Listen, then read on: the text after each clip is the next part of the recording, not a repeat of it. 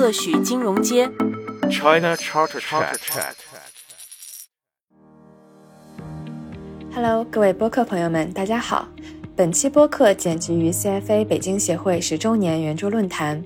内容主要围绕着价值投资在中港股市中的应用展开。那本期论坛我们很荣幸地邀请到了香港中文大学商学院 FMBA 项目主任顾朝阳教授，香港中文大学商学院副教授萧葛洲先生，有香港巴菲特之称的资深投资人殷玉明先生和景顺长城基金经理周涵莹女士，为我们从学术的角度展开价值投资是什么，以及探讨在 A 股和港股市场中不同的应用。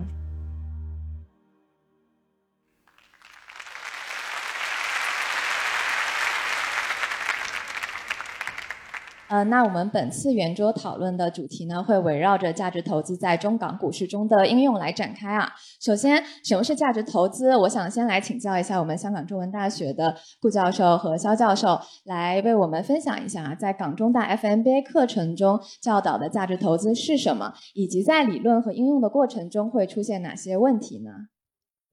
先开始还是讲两句为什么我们中文大学的 FMBA 项目成为这次活动的首席合作伙伴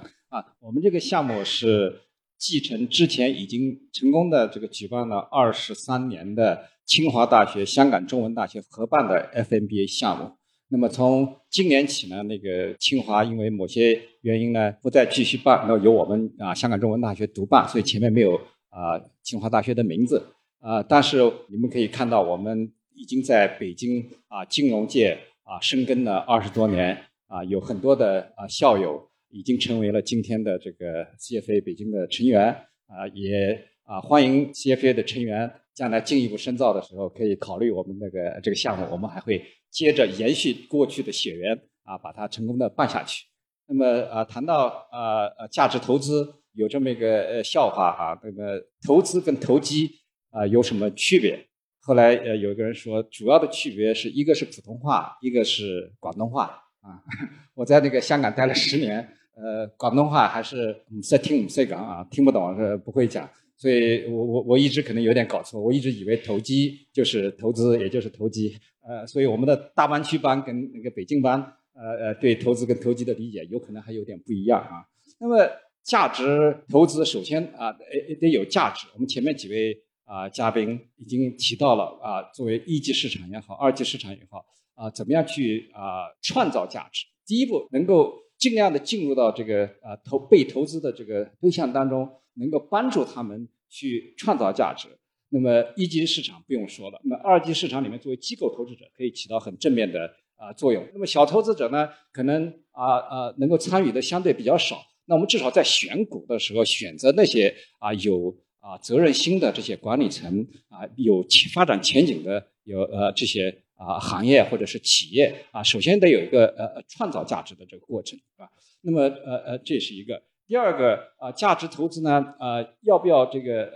里面一个隐含的前提，还是说你真的相信价格终有一天会回归到价值去，你不相信这一点那就没什么可谈的。那么这一点其实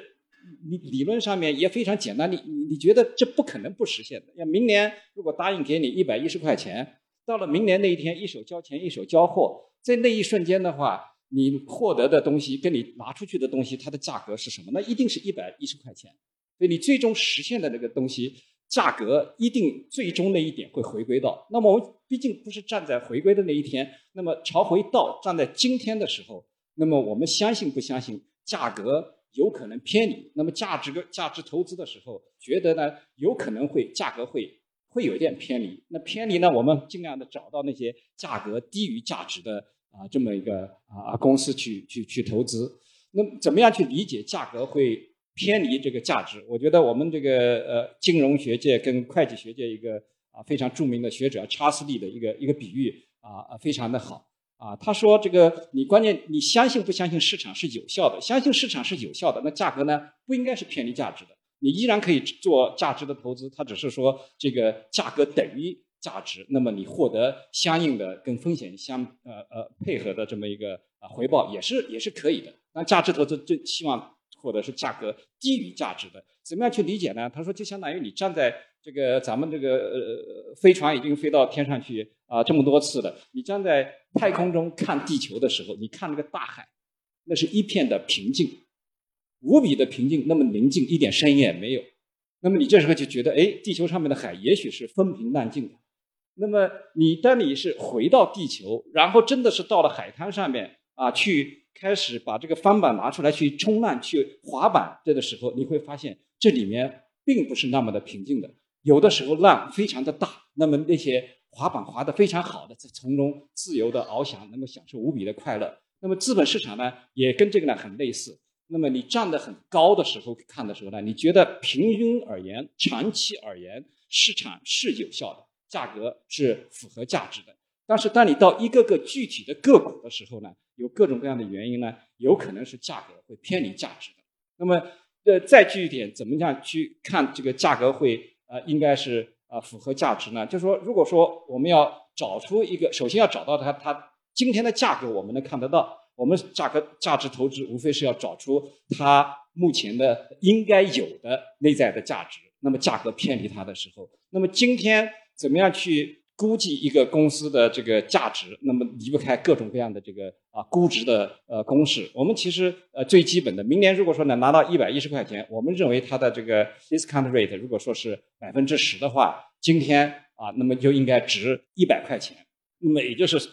非常常见的这个那个 DCF model 也好，或者 DDV 的这个 model 也好，它不可能说是它在概念上面它是个错的。我觉得很难是说它有错，它没法有错的。如果说它不是110块钱，这个套利的机会就出来了，今天就必然是这个100块钱。那么这一类的模型的时候，一个是存在这个分子，也就是前面我们好多位讲的分子上面呢是未来的现金流啊，你可以有一些不同的定义啊 ，dividend 都没关系啊。那么怎么样促进公司能够给你产生这个现金流，这个没问题。然后呢 ，discount 这也是放一个数字上去，似乎也没问题。但是我们可能一个没有注意到的时候，其实是它的第一项是 E expected future cash flow。 最重要的是什么？它是未来现金流的一个预期。同样的，在分母上面呢，也是一个未来风险的预期。那么怎么样找预期？我们学过统计学的其实都知道，所有的预期其实都是什么？条件预期。条件取决于什么呢？取决于今天我们拥有的信息，是吧？我们都是通过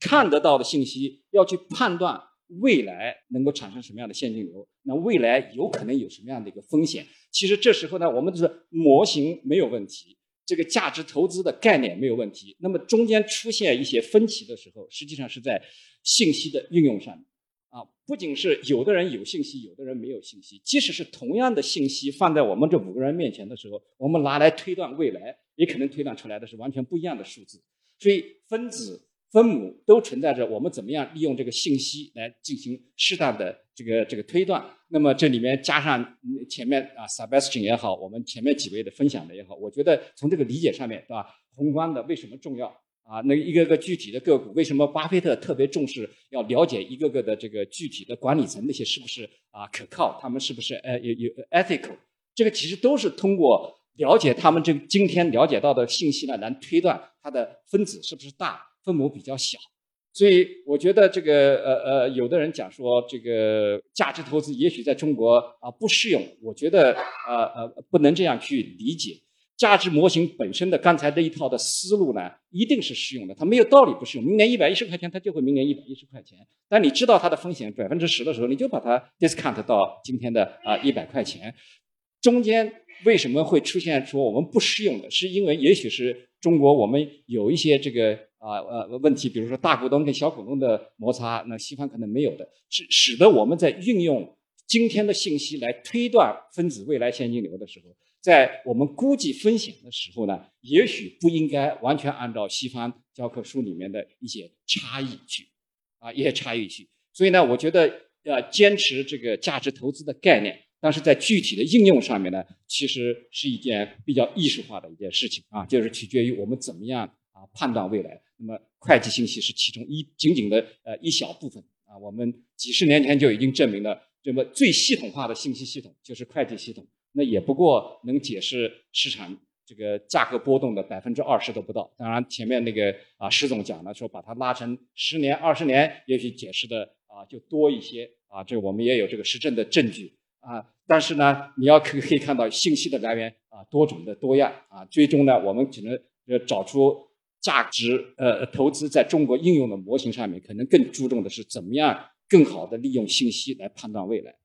感谢顾教授，我们请肖教授也来给我们分享一下。顾教授已经讲的非常非常多了，所以我就提一个小的点，就是说很多人可能会有一种误解，认为说比如说我在计算折现率的时候，应该所有人会有一个标准的正确的折现率，但是这个呢其实是不太一定的，因为每一个投资者他自己的整个的投资组合的风险是不太一样的，所以这个新增加的资产在他投资组合里面对他的这个投资组合整体的表现的影响可能是不太一样的。比如说你已经重仓了医疗概念股，这个时候你在看另外一只新的医疗股的时候，你可能对它会更加的这个 conservative， 更加的这个谨慎一些，你会需要一个很高的折现率来计算它对你的价值。但是如果你之前并没有太多这方面的投资的头寸的话，你可能对这方面你会相对而言更加的tolerant 一些，就是这唯一补充的地方。但是我同意顾教授讲的，这个当中很重要很难的地方是到底这个 cash flow 是什么，这个分子到底应该怎么估算，分母应该怎么估算，可能很多时候这个真正的投资人在业界打拼的投资人，他们经验更多是来自于这些方面。刚才顾教授和肖教授也我们提到了啊，就是在理论和应用的过程中具体涉及到的包括分子和分母的一个估算，在实际应用中它是用的哪些数据和预期有哪些差距。那这个问题呢，就是接下来想请教一下我们在港股和 A 股市场都有非常丰富实战实操经验的我们的应博士和周师姐来请教一下，就是现在在实操的过程中我们先从分母端来说吧。分母端中贴现率中的比较难估算的这个风险溢价是如何去计算的，以及A 股和港股中的风险溢价有何差异呢？我们来先请殷博士来为我们大家分享一下。作为价值投资人呢，碰到这个第一个难题呢，就是怎么去估算一个企业的价值。那么估算一个企业的价值呢，可以难到什么程度呢？我们首先看看，就是说这个分母的那个贴现率呢，如果变化1个百分点，大家猜呢合理价格会产生多大的影响呢？我们这样看，就是说现在呢在 Bloomberg 上呢，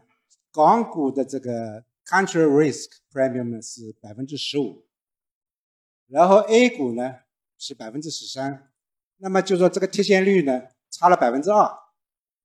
那么大家知道呢，有个 AH 股的这个溢价指数现在呢差不多有 50%， 也就是说呢 A 股的这个贴现率呢比这个港股贴现率呢就低了2个百分点呢，就产生了 50% 的价格差距。那这样呢，就在研究你要评估要算贴现率的时候呢，就影响很大。我呢94年呢从英国呢博士回来以后呢，我就担任一家那个英资公司的这个研究部主管。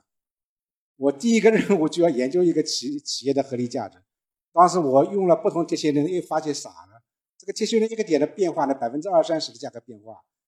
那就是说这样呢，你就一开始的时候你就对自己这个信心呢都可能产生怀疑了，哇，这么大的这个变化的话，我稍微估错一个贴现率就影响这么大呢。那么实际上现在呢，就是说再讲到这个现在用的这个贴现率啊，大家想 Bloomberg 上呢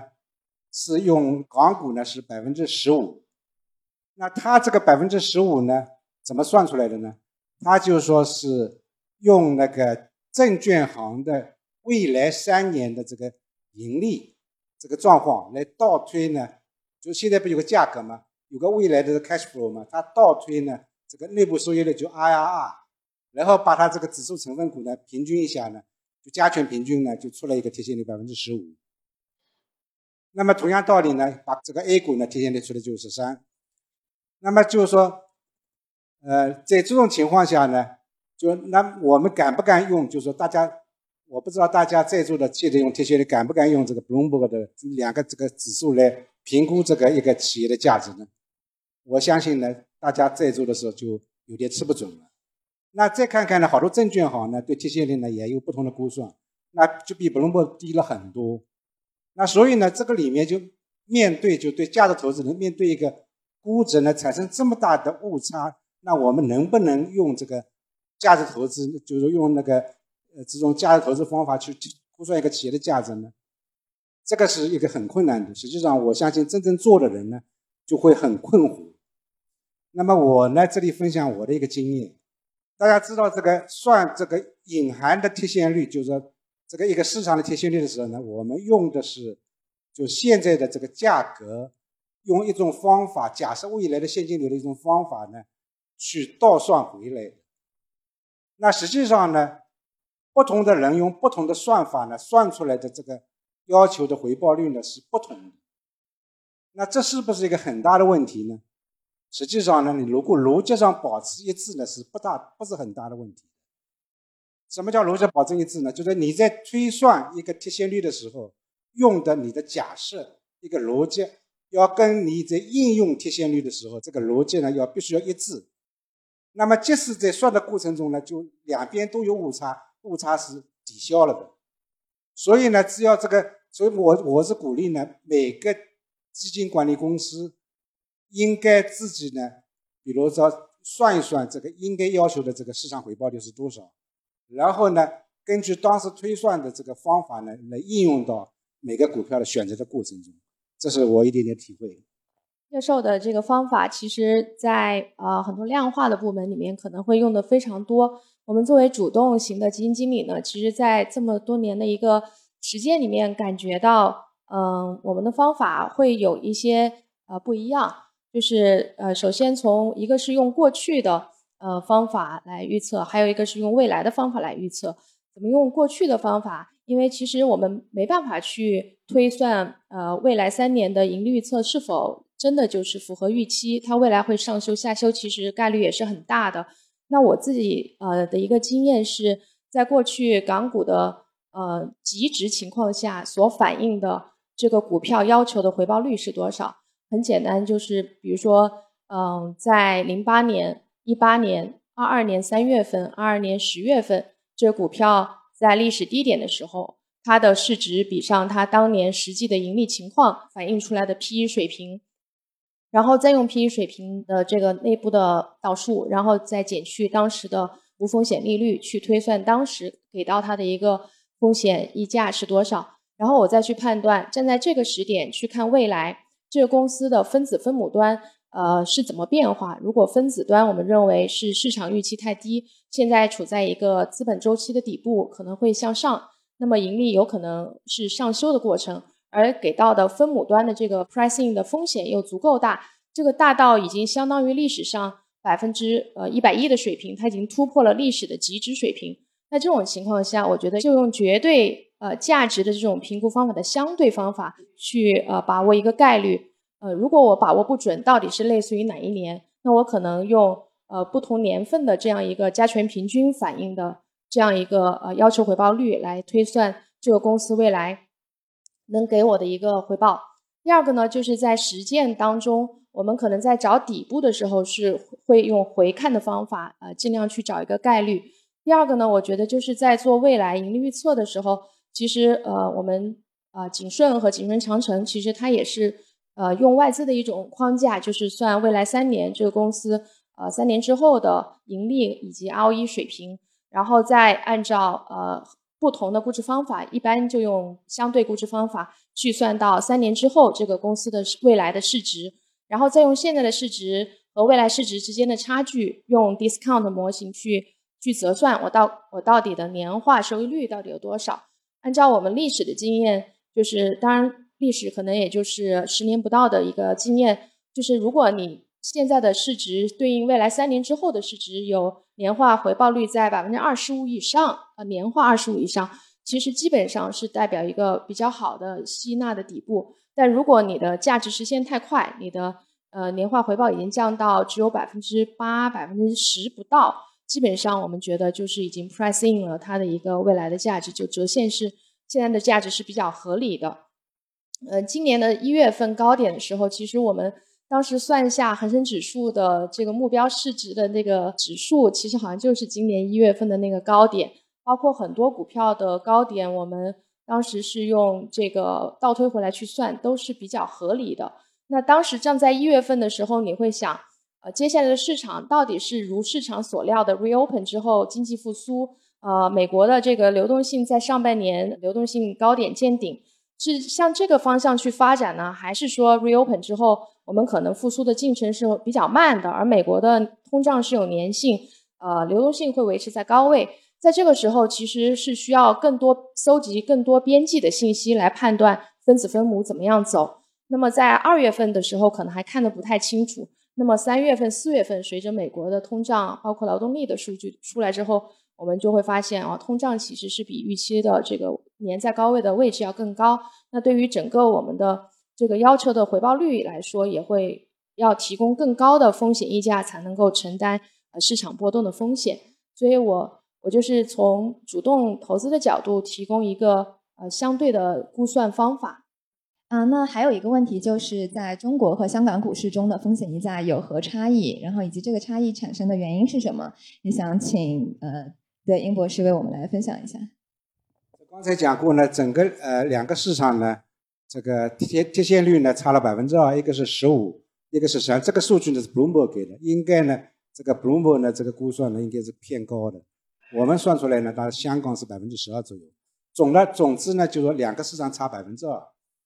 那么这个呢是很奇怪的现象。同样的上市公司，这个现金流都是一模一样的，因为一个是 A 股，一个是 H 股，为什么估值差了这么大？实际上 2% 对应刚才讲过，对应是 50% 的这个价格的差异。那么大家显然呢都很关心，就是说，既然有这个价格差异的话，那在未来的话会不会就是说港股比如股价有个 50% 升幅，或者 A 股有个多少的跌幅，是不是价格会驱动呢？这个我的基本观点呢，价格驱动呢应该是会在未来会发生的，当然什么时候发生不知道，但是呢我们在投资的时候呢实际上已经看到某些公司就是发生了这种变化。比如说我们去年呢重点投资一个中移动，当时我们这个看法就怎么样，就是说这个中移动呢过去呢大概 60% 左右呢是外资持有的，那么外资持有呢就是按照香港的风险溢价呢来估算，也就是说呢用 15% 的这个 Bloomberg 上 15%， 实际上 15% 是高的，就用一个呢香港的这个贴现率来进行贴现。但是呢2020年呢就是说这个美国制裁不能让这个美国投资人买中移动的时候呢，我们就发现一个现象，就是说内地的投资人几乎从0的持仓猛升到 30% 左右，也就是说中移动的投资人结构呢发生了这个本质的变化，就大部分都是中方，因为香港也有中资的机构买，加在一起呢我估算大概有 50% 以上。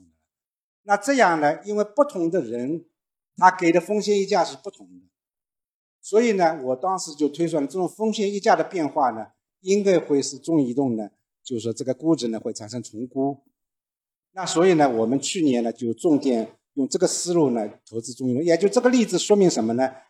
就是说随着我们内地的资金增加到这个不断的投入港股以后呢，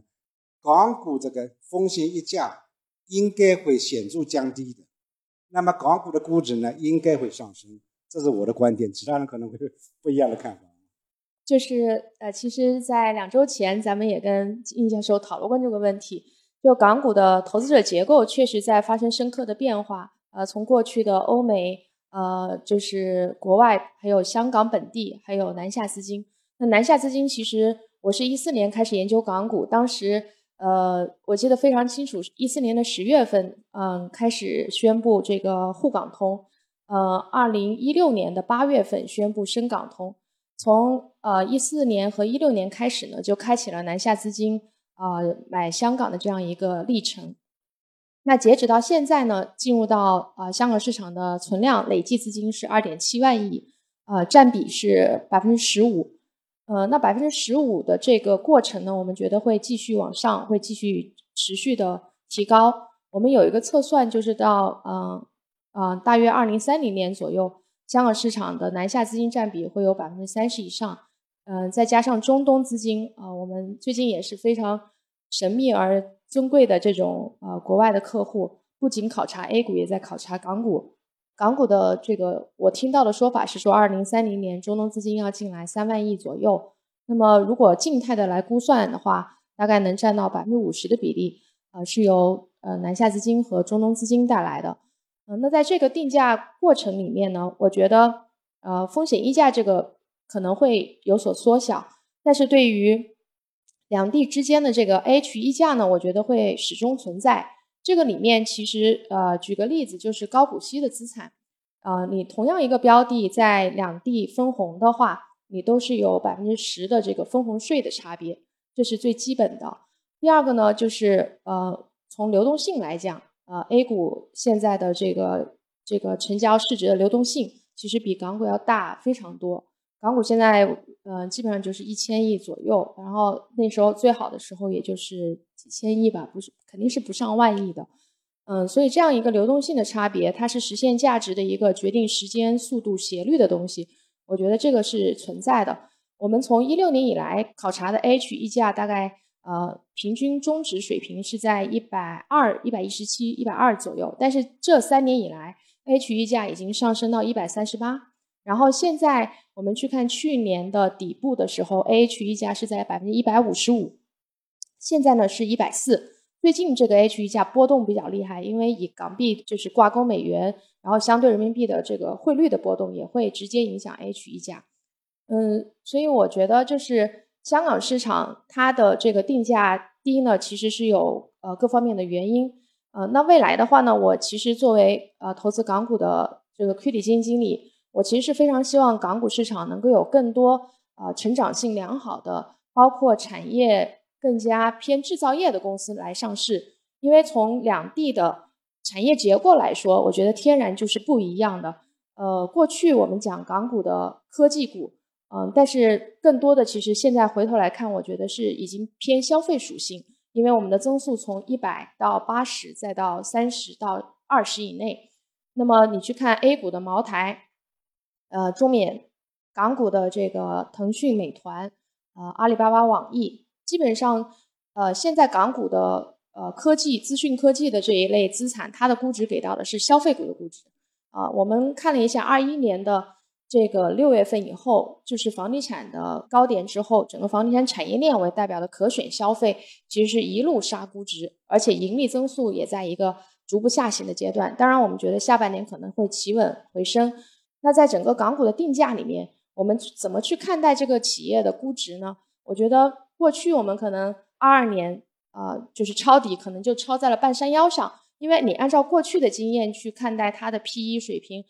它的提供的分红率的水平，你发现并不代表底部就是这个水平。那背后说明什么？我觉得是就是做自下而上的投资人，其实这几年是不断的去拓宽我们对这个真实世界的去理解。就刚才前面任教授，我觉得他讲了一句话，就是我们怎么去反映真实的世界。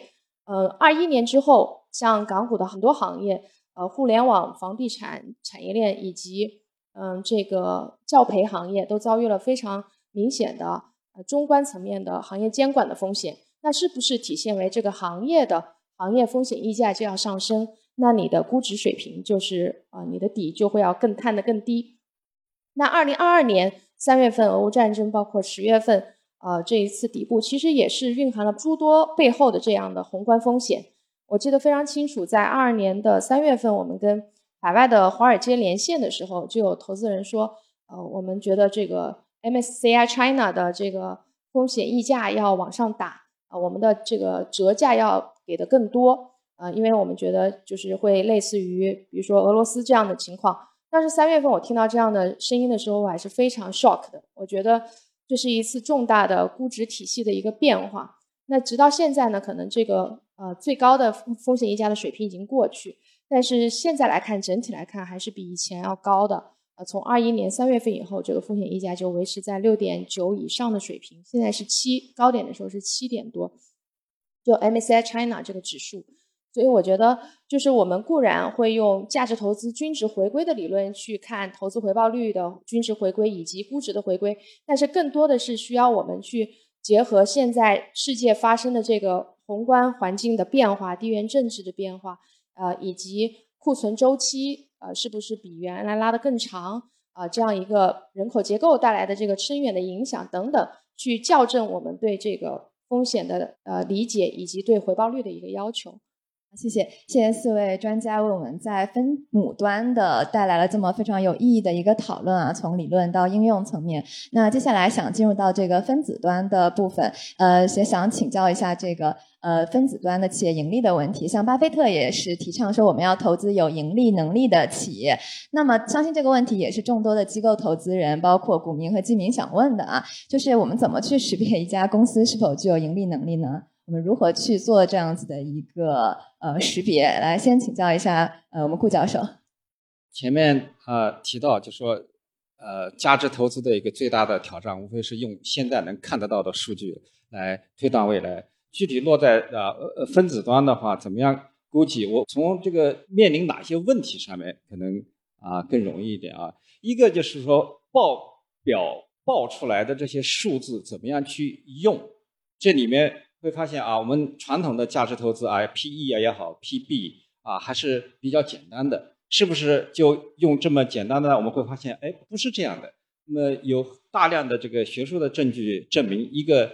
最稳健的在各个国家都发现的一个意向 anomaly， 就是你能够赚到额外钱的这么一个交易性的手段，就是说把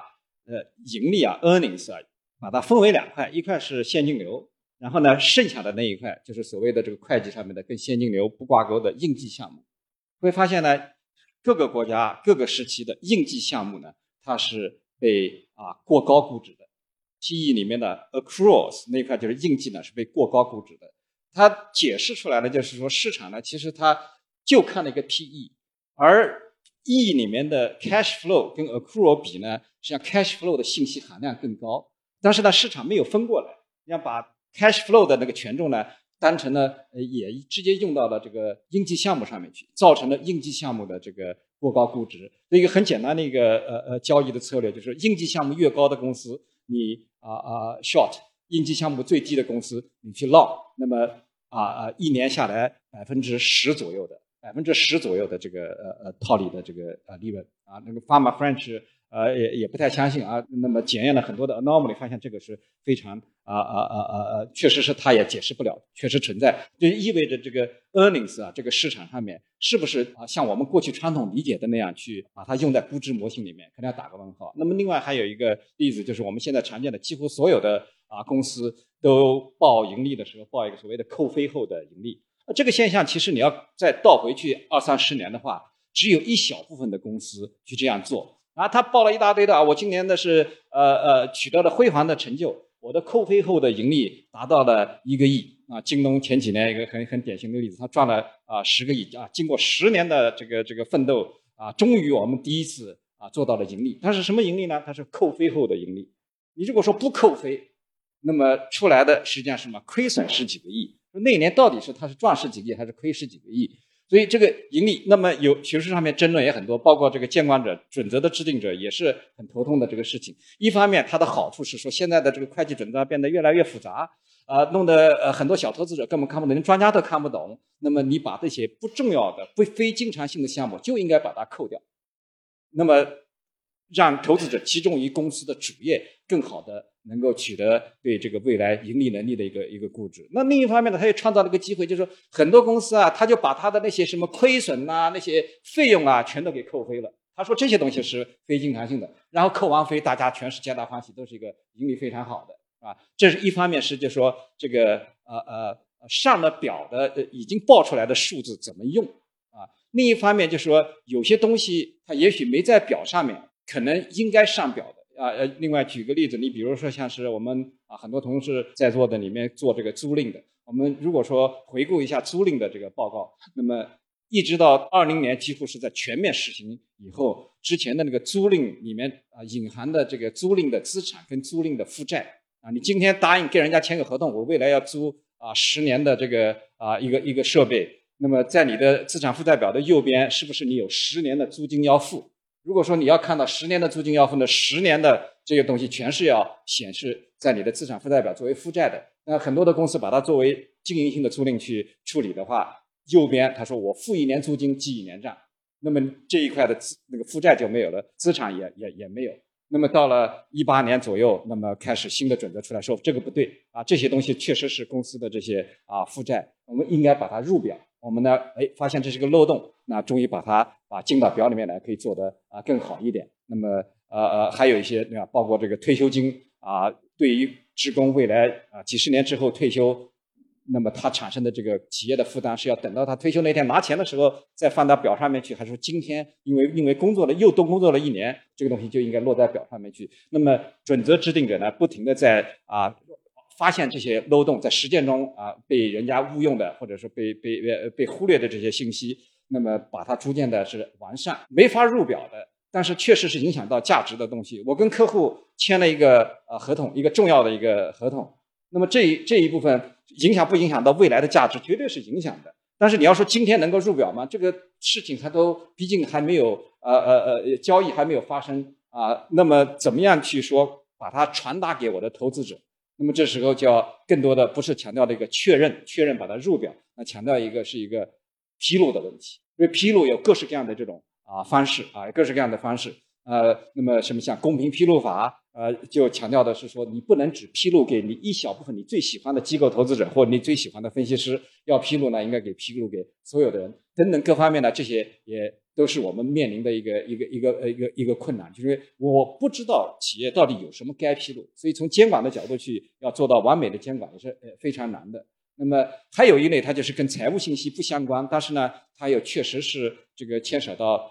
价值的。那么现在这些年研究的比较热的一个就是这个文本分析现在各式各样的自然语言的文本分析用的这个基本上那不由我们这个金融界的人、会计界的人去开发，但是已经技术做得非常的好了。怎么样从好比说，包括在CEO 在做这个跟分析师交流的 conference call 上面去谁先说话，说话的口气是什么样子的，有没有这个微微颤抖的那种感觉？现在那个分析的已经非常的详细了，就来判断这个 CEO 是不是有可能在说谎有可能公司这个财务上面这个信息是造假等等所以呢，这隐含在背后的，除了这些准则之外，我们能够尽量做得好一点的，还有一个人的因素。那无论怎么样，最后报表我们这么多年看到太多的会计造假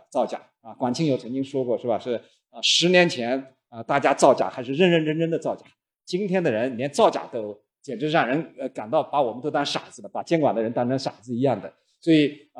即使是不造假，我前面讲的已经是判断未来就很困难了，那再加上人故意的去造假，那么判断一个未来企业盈利能力是一件非常难的事情。而投资大师们那些成功的投资者就是在这方面做得比别人更好一点。我觉得像殷教授可能实践中他有一套自己的怎么样找出来更好的这个判断企业盈利能力的这一套实用实战的一些指标这都是值得我们大家学习。在股票市场上呢，要获得盈利的话呢，实际上有两个渠道。那么这个 CFA 的这个祖师爷呢 Graham 呢比较强调的就是说，是你如果一个股票的价格低于这个合理的估出来的价值呢，那么你可以就买这个股票，也就是说你把这个希望呢寄托在这个价值回归上。那么他这个学生呢巴菲特呢就稍微有点不同的看法。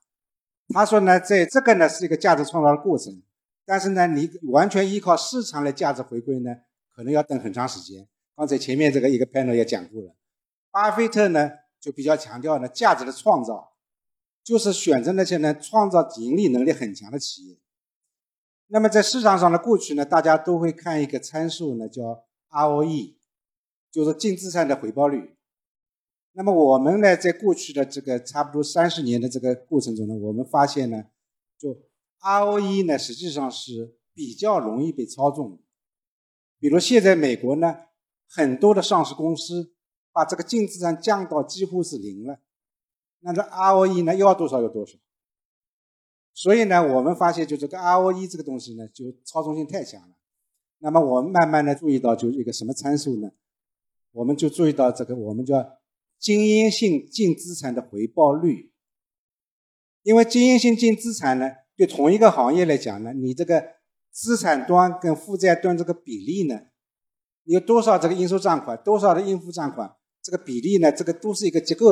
就收生意的过程自然产生的。那么这个呢，就两家企业如果经营性资产的净资产回报率呢是不同的话，就显示呢是一个企业的这个管理能力的这个不同。那么实际上长远来看呢，就是说管理能力是可以复制的。就一个团队如果是比如过去的5年都是能够创造比较高的经营性净资产回报率呢，你比较可靠的可以预测在未来的5年呢，它可能会创造类似的经营性净资产回报率。所以呢，我们是非常重这个经营性净资产回报率。那么我呢又想到一个问题，就是说那么过去是有个历史上有个经营性净资产回报率，那么未来经营性净资产回报率会不会发生什么变化呢？那么我们过去呢就一直在想用什么方法来测量呢？那我们内部呢搞了一个叫巴德评级模型。这个评级模型呢，我们最早的时候呢把它叫做投资质量指数。这个企业呢如果是经营性净资产回报率很高，然后同时呢这个商业模式这领导力呢都很强的话，我们呢有用这个几十个参数呢打分下来，这个分数很高的，那我们比较相信呢就未来它能够保持比较高的经营性净资产回报率。那反过来如果是比如说我们这个质量评估下来质量不好的话呢，这个你可能经营性资产回报率会下降的。所以我们是最看重的就是说使用经营性净资产回报率来评估一个企业的价值，然后选择了好的价值的股票来投资。这里面呢我给大家举个例子，我在那个2009年就是说股市大跌以后呢，港股大跌以后呢，我们碰到一只股票，这只股票呢每股净资产呢是1.4，然后呢它呢这个盈利呢这个在08年呢显著下跌，跌到了6分钱。那么如果我们 ROE 来看这家企业呢，它这个回报率呢 5% 都不到，你显然呢就这家公司呢似乎看上去就不怎么样，是一般的企业。但是这家公司呢因为是在2007年上市的，这个1.4里面呢有7毛钱呢是现金，那个时候现金几乎是零收益的，也就是说这家企业实际上经营性的资产呢只有7毛钱。但是7毛钱呢在08年就整个经营环境最差的时候呢还能赚6分钱，接近 10%。 那么实际上它在过去呢07年的时候呢它就是2毛钱。那这样呢这家公司平均的几年的经营性净资产回报率呢就高达 20% 左右。那我们当时呢就用这种逻辑呢去选了这家股票，当时5毛钱买进的。这个股票以后变成恒生指数成分股了，最高的升幅是在10几年里面升了500倍。当然现在跟腾讯的业绩是差不多的，就是说那我就不方便披露这家公司呢，大家可以去看，就有这么一家公司。所以呢作为基金投资人，我觉得呢应该要强调质量好的企业。那么看质量好的企业呢就选择经营性净资产回报率。顺便提一下呢，我跟顾老师也在讨论，刚才这个上午的时候也讨论过，就是说经营性净资产回报率的时候呢最好选什么呢？是经营性有形净资产的回报率。为什么呢？你这个好多企业呢收购了，一收购了以后呢把这个资产的这个量就加大了，那你会猛地发现呢按普通的算法经营性净资产回报率会显著下跌，但是呢实际上它这个你把这个商誉扣除了以后呢，它经营性净资产回报率还是保持高位的。这个是一个补充啊。感谢顾教授主要为我们从这个财务层面和财务披露和财务政策的制定的角度来为我们分享了一些内容。然后殷博士呢主要是从实战和这个就是应用怎么去通过一些不同的模型来计算企业的价值角度为我们做了分享。那接下来想请我们肖教授来为大家简单的分享一下您在这个问题上有何看法和见解。因为前面两位老师主要是讲说当你有足够的一些数据，然后你怎么去分析数据，然后得到相对而言比较准确的一个估值。我可以分享一下，但是有一类企业其实现在或者说它的数据并不充分，或者说它现在数据对于未来而言不具有太多预测性。比如说刚刚上市初创企业，它可能就是零利润甚至意在亏损，但是这个时候你怎么去估计呢？那么总的来说有两种方式。第一种方式呢是这个企业实际上是它是有模板的，比如说像过去5年国内有非常多的这种中餐连锁化的企业上市也好融资也好，他们很多时候他们的模板技术模板就是看中国的麦当劳中国的肯德基，那是一个未来的模板。当然他们肯定有不同，因为他们走的是不同的这个菜品，他们可能分布的策略是不一样，他们可能营销的这个商品定位是不一样，但是你是会有一个模板，然后你开始在上面做加法或者做减法。第二种呢，就是说那更几乎都没有可靠的模板，比如说现在的 AI 企业，那你不知道这个模板是什么，或者说一些初创药的企业，那你更不知道，因为它针对的疾病可能以前就没有对应的药物，这个市场也没有办法估算。那这个时候一般来说呢，在美国的硅谷他们曾经做过研究，他们就发现说硅谷这些职业投资人其实最后最看重的就是这个团队，因为团队的信息相对于项目而言是更多的，你看到这些过往的经历，他的水平，他以前有没有过创业的经历，或者说他到底愿意花多少的时间和精力在这个初创企业里面，这个时候这些信息反而相对而言会对于他的不管是他的所谓他的 cash flow 啊，或者他现在这个研究的进度而言的话，反而是更加有信息含量的信息。所以从某种意义上说，你有些时候可能不只看企业的过程，你要看这个企业控制这个企业和做这个企业的人本身这个团队是什么。好，感谢。那非常感谢四位专家学者今天为我们分享了非常这个精彩的关于价值投资在应用过程中的一些思考和领悟。那由于时间有限啊，我们可能本次的圆桌讨论就到此了。然后我们也相信啊，随着中国资本市场未来不断的发展和革新，我们这些问题未来可能会得到一些更加明晰的答案。那再次感谢这个四位专家学者，也感谢聆听的各位观众。本期播客节目涉及的所有嘉宾和主播的观点仅代表个人意见，不代表 CFA 北京协会及嘉宾所在机构的观点。希望大家可以从本期播客中获得启发和感悟。获取更多精彩内容，敬请关注特许金融街。